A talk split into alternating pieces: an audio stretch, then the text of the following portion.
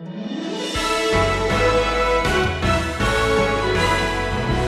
me tell you something the name of your bridegroom matters. There is no other name under heaven given among men whereby we must be saved. Call upon the name of the Lord, and you shall be saved. Paul wrote to Titus in chapter 2, verse 13, We are looking for that blessed hope, heaven.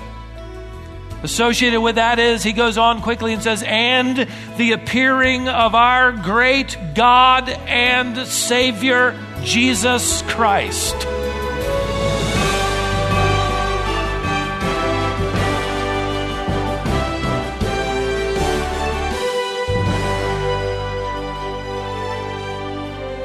As Christians, we're looking forward to the appearance of Jesus Christ because we know what awaits us on that day. We look forward to heaven, not only because of what Jesus has in store for us, but also because of what we leave behind. Things like sorrow and pain and injustice. In today's message, Stephen Davey is looking at the things we leave behind when we enter our eternal home. This is an encouraging lesson from God's Word today here on Wisdom for the Heart. It's called No More. No matter where you travel or what culture you study, you discover the world's fascination with weddings, don't you? I did a little research on cultural customs and found more than I have time to repeat, but by way of introduction, let me share a few of them with you. There's the Armenian tradition that I learned about reading where the night before the ceremony, the groom's family brings beautifully wrapped boxes to the bride's family. The boxes contain her veil, her shoes, perfume, and even a little chocolate candy. Now, is that a good tradition or what? You may have heard about jumping the broom. It's a wedding tradition that traces all the way back to the days of slavery when slaves were forbidden from marrying, and they created this ritual to represent the beginning of their new life together. In fact, it was tantamount to an exchange of, of rings that they could not afford to buy. Jumping the broom was absolutely binding. I found this uh, the Czechoslovakians have interesting uh, wedding traditions, several of them. To start off a Czech wedding reception, someone in the wedding party breaks a plate at the feet of the bride and groom. The newlyweds have to sweep up the pieces together to show their willingness to work together. Great? Us guys would have to learn how to operate a broom. Not sure how well that'd work. I discovered the, the traditional German reception has the same ceremony. They go further, though. They break a lot of plates and bowls into pieces in the wedding reception, and then the couple has to sweep them all up. And the bride's probably thinking, I, I want Tupperware. That, that's the answer to this. Toward the middle of the reception party, back to the Czech Republic, all the groomsmen kidnap the bride and whisk her away and uh, it's the groom's job to find her within a specific period of time, or else he must begin to pay the groomsmen money to give him clues. And this is supposedly a way of showing that he will give everything he owns for her. Isn't that great, guys?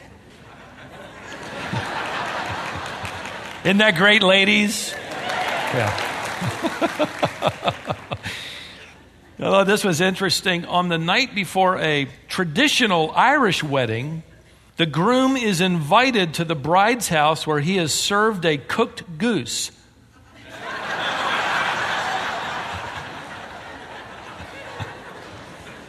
In America, that doesn't have a positive message, does it? Your goose is cooked, buddy. That's, that's how we think of it. One Latin American custom I found is where the groom is not allowed to see the bride before the wedding day. In fact, it's the father of the bride's unique job to hide her. And then on the day of the ceremony, he brings her to the place of the ceremony, escorts her in, and gives her away. Or he can keep his daughter hidden and never give her away. Okay, I made that part up, but I, I think that's a good custom. One custom I actually saw incorporated into a wedding stateside. Uh, the, the gal had, had been raised a missionary kid in the Pacific Rim Islands, and, and uh, the dad escorted her down, and across the aisle was a ribbon there at the front. It had been tied across the aisle and into a beautiful bow, and when the pastor made the question, delivered the question, who gives this woman to be married to this man? And the father said, Her mother and I. He stepped forward, he untied the bow, let the ribbon fall, and escorted her across. Isn't that, isn't that neat? These customs, you know, th- this is really. This is really what captivates us anyway, right? It's, it's the procession of the bride. That pause, the music begins, and here comes the bride. And every head turns, every neck cranes to see. I mean, that is the moment, isn't it? I mean, what a, what a sight. Every married man to this day remembers, right? Every married man remembers that sight, right? Right. you got some work to do. You got, you got some sweeping to do when you get home, okay? the traditional American wedding, as I found by researching these around the, around the world, a number of cultures I studied, it's interesting, the same. They, they dress as royalty. No matter what station of life you're in, if you're, you're poor, wealthy, or whatever, you borrow, you buy, whatever. Uh, the, the apparel for the bride and the bridegroom so that you appear on that day as a prince and a princess. This, this custom goes back uh, to the days of, of Christ. The Jewish culture, they would borrow from their wealthiest friends and associates jewelry and clothing so that the bride and groom could appear in public on that day as royalty. They are king and queen for a day.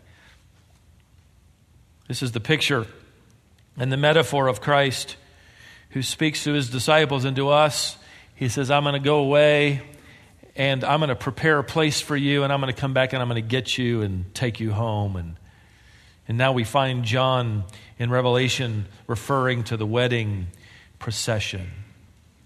The new heavens and new earth are created. In our last study, we studied verse 1 of chapter 21. I invite you back to that chapter in Revelation. And now we're going to watch Here Comes the Bride take on new and biblical meaning.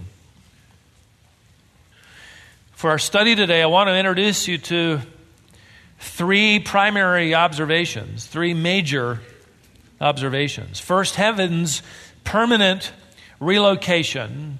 Secondly, heaven's primary relationship. And thirdly, heaven's profound reversal. Let's get a running start at verse 1. Then I saw a new heaven and a new earth, for the first heaven and the first earth, that is the first creation, passed away.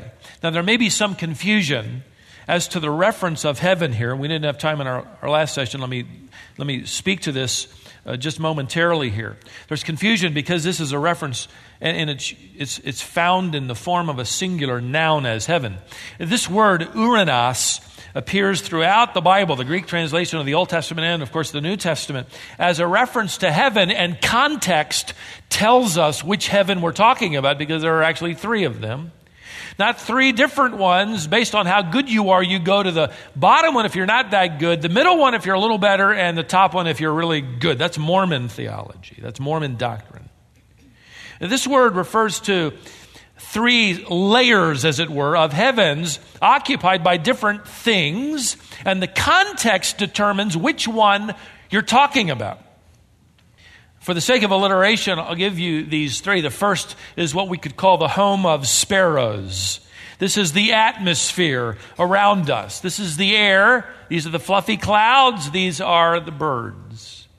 Jesus Christ used the word heaven, uranos, to refer to this layer, so to speak, when he said, Observe uh, the birds of heaven.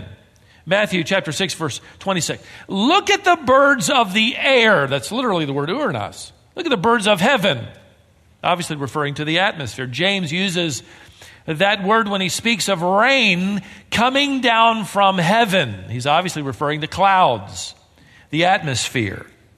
And it's been raining, I suppose, today. I look through that. I can see outside. I don't get out much in the morning here, and I can see a little sunlight, so maybe it stopped raining, but it was raining this morning. And, and, and James uses uh, this expression. He says, The rain, as he talks about Elijah's praying, the rain fell from heaven. He's talking about the atmosphere. I heard it this morning early. I got up this morning, the alarm went off, went in, took a shower,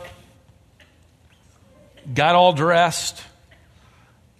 And then just as I was finishing up, I looked down at a little, little clock there to my left and it said 359. Somehow my clock had been turned around a little bit. I'd done something wrong and I was, I was all dressed up, nowhere to go, let me tell you that. so I went into my study and took off my, my jacket and sat there and, and I have an overstuffed chair I do all my reading in and I, I listened, I listened to the rain. It's wonderful. By the way, if you see me afterward, my shirt's wrinkled. Be patient. I've had it on since 3:30. Okay. In fact, I'm surprised my tie matches um, that early. Well, th- this is this is the atmosphere, and the word used is heaven. We call the second layer, still used with the word uranos, heaven, the home of the stars sun, moon, and stars. This is the astronomical heaven. This is the outer universe where we could say the planets live. Jesus Christ used the word when he predicted the coming tribulation. He said, The power of heaven will be shaken. And he goes on to describe in this prophetic passage, Matthew 24, verse 29, how the sun will be darkened and the moon won't uh, reflect light and the stars will fall from their orbs. He uses the word heaven. This is a word for that layer out there. We need a telescope to see well. That is the galaxy region. The first layer is the home of the sparrows, the second layer is the home of, of the stars. The book of Hebrews uses this word in context where Jesus Christ, the Creator, we read, laid the foundations of the earth and created by his hands heaven. You could render it the heavens, Hebrews 11.10. Same word, a different reference, a different place. We have the home of sparrows, the home of stars. Thirdly, we have the home of saints. This is the place of God's throne that we read of, described. This is the place where the spirits of departed believers go and are there even now awaiting the resurrection of their bodies in due time. This is, this is the heaven in mind when Jesus, again, uses the same word, uranos, but he says, Let your light so shine before men that they may see your good works and glorify your Father which is in heaven. He's seen as, in that place, Paul describes as literally the third heaven. Paul calls it that in 1 Corinthians chapter 12. He's transported, given a, a tour of heaven, and he says, I was, It was so glorious, I didn't know if I was in a body or not. So you have the first heaven, the layer, so to speak, the home of sparrows. The second layer, a little further out, the home of stars, sun and moon. And then Beyond is what we think of as the Bible refers to it as the home of the saints, the spectacular glory of God. Now, when John uses the word heaven, uranos, here in Revelation chapter 21 and verse 1, he's referring to the home of the sparrows and the home of the stars.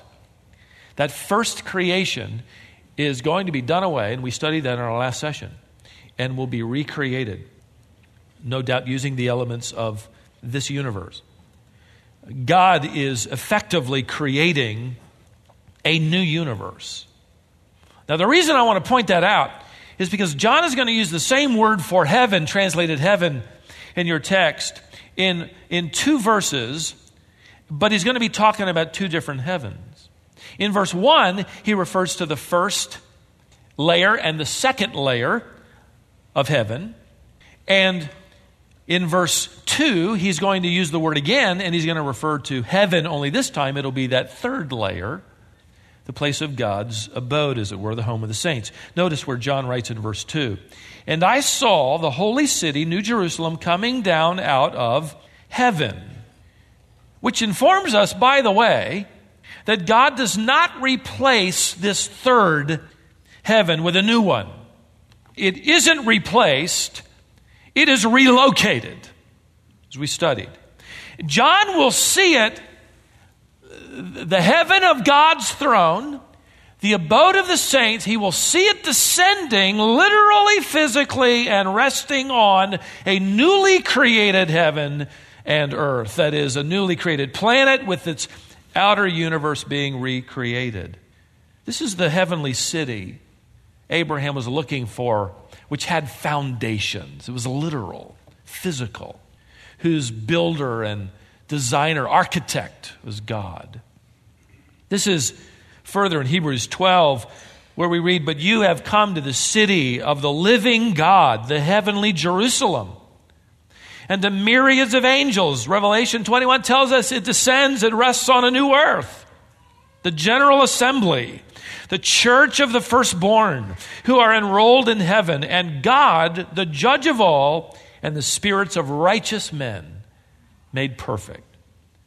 This new Jerusalem comes down from the third heaven it is the golden city where God occupies his throne and with his saints displays his glory, as seen by John descending, literally becoming the capital city of the eternal state on a new earth surrounded by a new universe. Clear enough? We've been singing about that, by the way, for years, perhaps you have, without even thinking about the text, or maybe you have. Uh, one commentator introduced it to me, and I saw it with new eyes and went back, pulled out my hymnal, and read it. It's the hymn text that reads one of the stanzas This is my Father's world. The battle is not done. Jesus, who died, shall be satisfied, and earth and heaven be one. This is all about the supremacy of Jesus Christ. This is all about the satisfaction of Jesus Christ in his new creation. And it is glorious. Would you note how John refers to this city in verse 2? And I saw the holy city, New Jerusalem, coming down out of heaven from God, made ready. It's made ready. The word ready is the word prepared. It's the same word used by our Lord when he told his disciples, I'm going to leave you, I'm going to go away, and what? Prepare a place for you. John 14, 2. Hebrews 11, 6 told us of the saints of old that they desire a better country. Interesting phrase. They desire a better country. He then explains that is a heavenly one. Therefore, God is not ashamed to be called their God, for he has prepared, same word, a city for them. The Apostle Paul uses the same word when he says of heaven, Eye hath not seen, nor ear heard, neither have entered into the heart of man the things which God hath prepared for them who love him. 1 Corinthians 2 9, for those who belong to him. And all the saints, then, of all time, are now experiencing together the finishing touch, as it were, as that glorious heaven descends in the form of this golden city, and heaven and earth are one. It rests upon earth, and the eternal state officially begins, and it will never end. Now, I want you to notice how John begins his description, which is going to become much more specific, and that will be for a later study. But he writes in verse 2 I saw the new Jerusalem coming down out of heaven from God, made ready as a bride adorned for her husband. The word adorned is the word cosmeo. It gives us our transliterated word cosmetics. It refers to the bride who has put on her cosmetics. She has become adorned. She has become, you could literally render it, decorated. Throughout the Bible, the beloved of God is referred to as a bride. Israel is called the bride of Jehovah. The church is called the bride of Christ as, as John describes for us the permanent relocation of the city, his focus is on the beauty of the bride, and you, and you are, are arrested by the fact that he's speaking of the, both the beauty of the city and later the, the beauty of its inhabitants. They, they are viewed as one. We do the same thing. I can say to you that, that uh, I live in a uh, beautiful city. And you would know that immediately I'm talking about green grass and and trees and, and fields and, and, and whatever. But I could also tell you I live in a wicked city. And you would know immediately I'm not talking about trees and grass and fields, I'm talking about people. We can refer to a city and be referring to both its citizens and its real estate. This is exactly what he's doing here. John is effectively saying, I saw the procession of the bride, and she is adorned, she is ready. And there she is with her bridegroom in this procession of the bridal party. And by the way, if the name of Jesus Christ, if you get that wrong, that'll make all the difference in the world. You have to have the right bridegroom to enjoy everything that we're going to study over the next period of years. I have no idea how long it'll be, but you've got to have that down. Same as in a wedding, right? The name of the bridegroom matters. And whenever I marry a couple, I'll always say, Now, how do you want me to refer to you? And, and at that announcement, Mr. and Mrs., you got to get you got to get it just right. Some guys want the full name. Some guys want the nickname. Some guys want the first and middle name, and whatever it is, the name matters, but certainly the first name. I, I learned that the hard way. I, of course, I already knew it was true, but when I was a younger pastor and nervous as anybody else at the wedding scene, performing weddings, I, I actually can remember the one time I, I called the bridegroom by the wrong name. I know. That's what everybody did. the groom's name was Richard. But I had performed a wedding a few months earlier, and his name was Robert. And, and in my haste to prepare for my little wedding notebook, everything that I'll read from, the vows and all of that, I, I cut and pasted the vows, the vows, and forgot to change his name from Robert to Richard makes my hands sweat just to think of that moment. the moment came for the wedding vows, and I looked at her and I said, Now, repeat after me. I, Suzanne, take you, Robert, to be my lawfully wedded husband. the color drained from her face. And, and, and, and the guy just sort of shuffled around, and I, I knew something. I mean, everybody kind of gasped, and I knew something was wrong. I looked down at my notes, and now I'm, I'm, I'm completely flustered. I'm, I'm scanning. Was it Robert? Was it Richard? Was it Richard Roberts? Was it Robert Richards? Do you want him or not?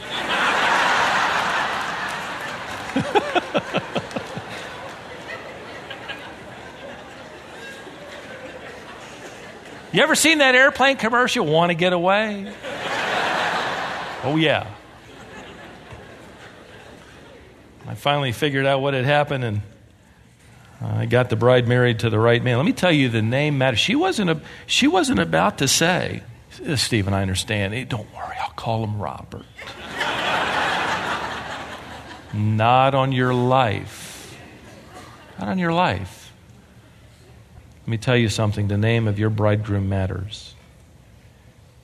There is no other name under heaven given among men whereby we must be saved. Call upon the name of the Lord, and you shall be saved. The Philippian jailer said, What must I do to be saved? And Paul said, Call upon the name of the Lord. Call his name. Place your faith in all that that name represents, and you shall be saved. Paul wrote to Titus in chapter 2, verse 13, We are looking for that blessed hope, heaven. Associated with that is, he goes on quickly and says, and the appearing of our great God and Savior, Jesus Christ.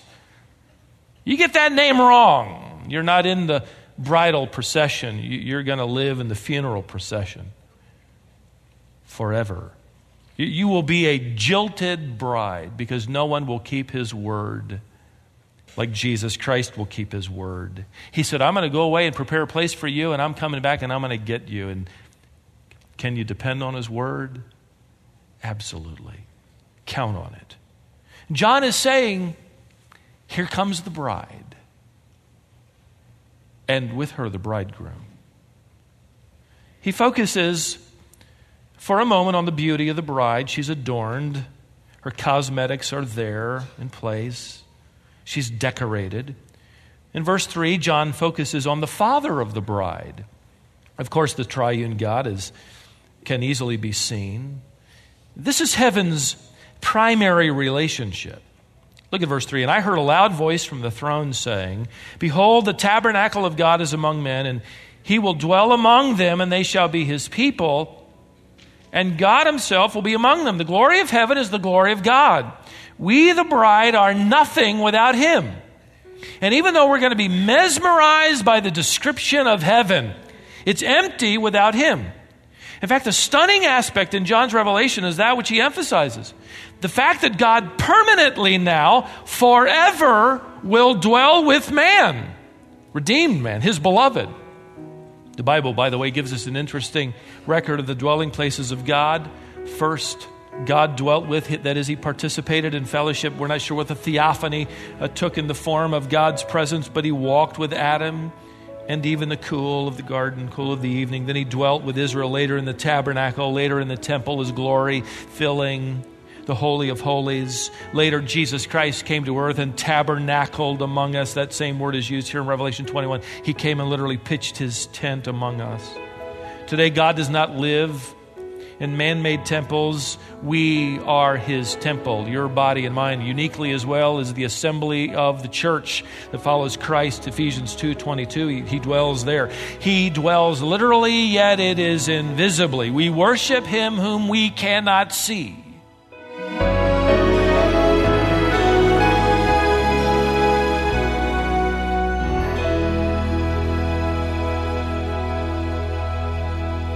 With that truth, that we are God's temple here on earth, we need to pause this lesson because we don't have time to finish it today. When we come back next time, Stephen will conclude this lesson that he's calling No More. Between now and our next lesson, please accept our offer of Stephen's free digital resource called The Coming Tribulation. Perhaps you've wondered about some of the common questions regarding the tribulation. Will it last for seven years or three and a half years? Is it figurative or literal? Will Christians suffer through it or be spared from it? Stephen has taught extensively on future events from the book of Revelation. And in this booklet, Stephen explores the tribulation from Scripture. He lays out the most biblically consistent and logical answers to help you understand this coming period. Complete a simple form at wisdomonline.org and we'll send it to you.